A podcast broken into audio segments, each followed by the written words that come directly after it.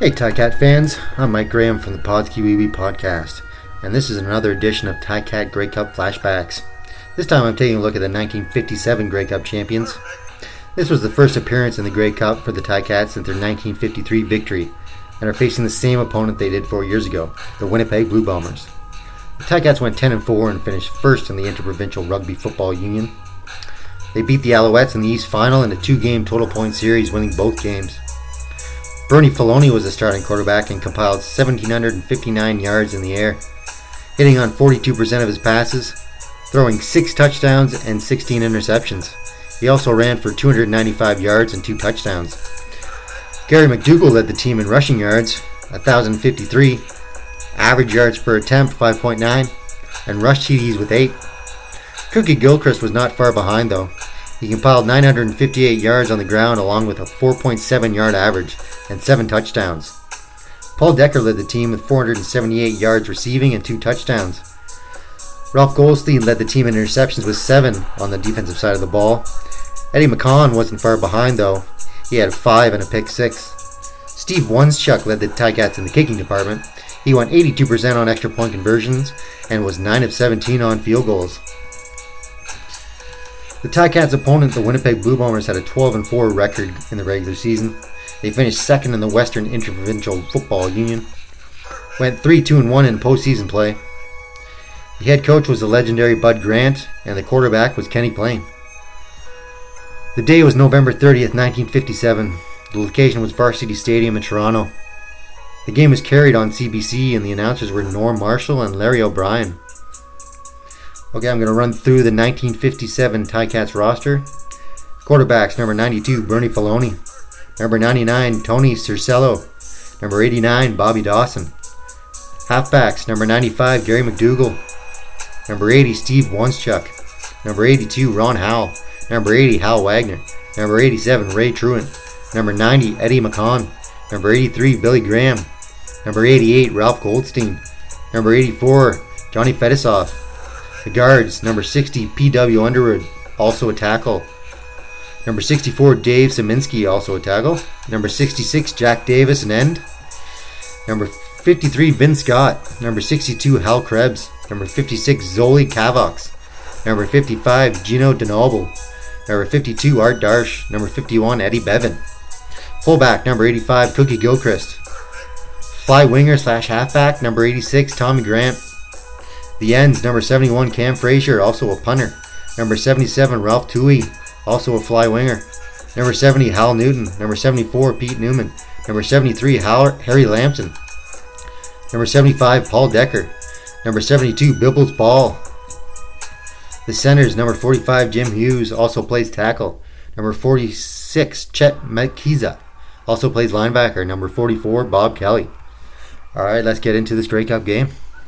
The TiCats received the ball to start the game and begin at their own 27.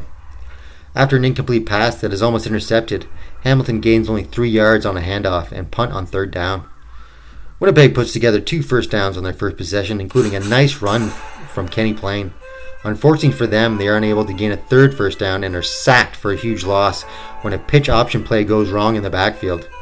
The scoreless tie is broken when Dennis Mednick is stripped of the ball on a pitch play to the left side of the formation. Ray Ball is the recipient of a gift as the ball pops up in the air and plops right into his open arms. There is nothing but wide open space in front of him, and he runs it in for a 50-yard touchdown. TiCats up 7-0. Hamilton gamble on the following kickoff. When they kick short, a pile-up for the ball ensues. The TiCats regain possession, but the drive does not result in points as they go 2-and-out and punt back to the Bombers. The TiCats take over after a failed possession by Winnipeg on the Bombers' 46. Faloney passes to Gilchrist on a swing pass coming out of the backfield and runs for a gain of 17 yards. 2 plays later, McDougall takes the handoff and rumbles up the middle to the 6-yard line. 1st and goal TiCats. Bernie Faloney takes the snap and plows it into the end zone off the right side. They mess up the conversion. The score is 13-0 TiCats.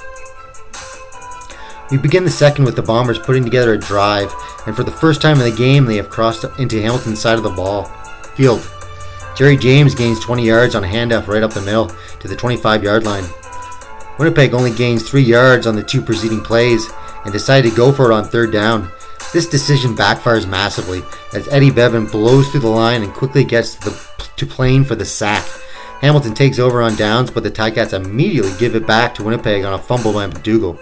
The Bombers put together a drive to the TiCats' 7-yard line, where they once again gamble on third down. They only need 2 yards for a first. Winnipeg pitches it out left to Jerry James behind the line of scrimmage, and it looks like he might have space to get the first, but is swarmed by three TiCat defenders and comes up short. TiCats take over. Both teams trade possessions with little amounts of success as we go into half with the score remaining 13-0. The Bombers' Leo Lewis fields the kickoff to start the second half, and he sprints his way to midfield on a tremendous return. Winnipeg marches to the 15-yard line and a number of run plays to Jerry James. They hand it off again to James on a third down gamble. He gains the first down yardage but then fumbles the ball and Hamilton recovers. Another promising drive by Winnipeg is ended on a turnover. Both defenses really clamp down and no points are scored for the remainder of the third. But Kenny Plain is hurt late in the quarter when he takes off for a run and appears to hurt his knee when he's tackled. He has to be helped off the field by his teammates. The TiCats start the fourth quarter off with a bang. Faloney hands off to McDougall. He takes it right up the gut for the 26-yard TD. Hamilton flubs another extra point conversion by lead 19-0. Jerry James fumbles for the second time in the game on the following possession. Hamilton takes over on the 30-yard line. The TiCats attempt a 35-yard field goal but miss wide and short. The Bombers start the possession at their own 2-yard line. The TiCats are the recipient of another fumble recovery when a lateral was thrown to Jerry James, but he can't handle it and it's Hamilton's ball deep in Winnipeg's end.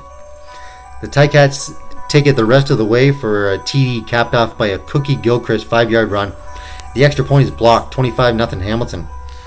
Plain has returned to the game but is favoring his one leg. Winnipeg attempts a fake punt but that pass is intercepted by Ball and looks like he's off to the races when he mysteriously trips while going down the sidelines. He was tripped by a Bomber fan who was on the Winnipeg sideline. Ball loses his mind at the offender. The Bombers are penalized half the distance to the goal, which puts the TiCats at the Bombers' 21. Cookie Gilchrist romps into the end zone on a 21-yard TD run. 32-0 TiCats. The Bombers finally put together a drive for a touchdown, but it's much too little too late. The score ends 32-7 and your Hamilton TiCats are the 1957 Grey Cup champions. Thanks to everyone for listening. Next up, we dive into the 1963 Grey Cup championship team, which started the greatest decade of the team's history. I'm Mike Graham. Eat 'em raw.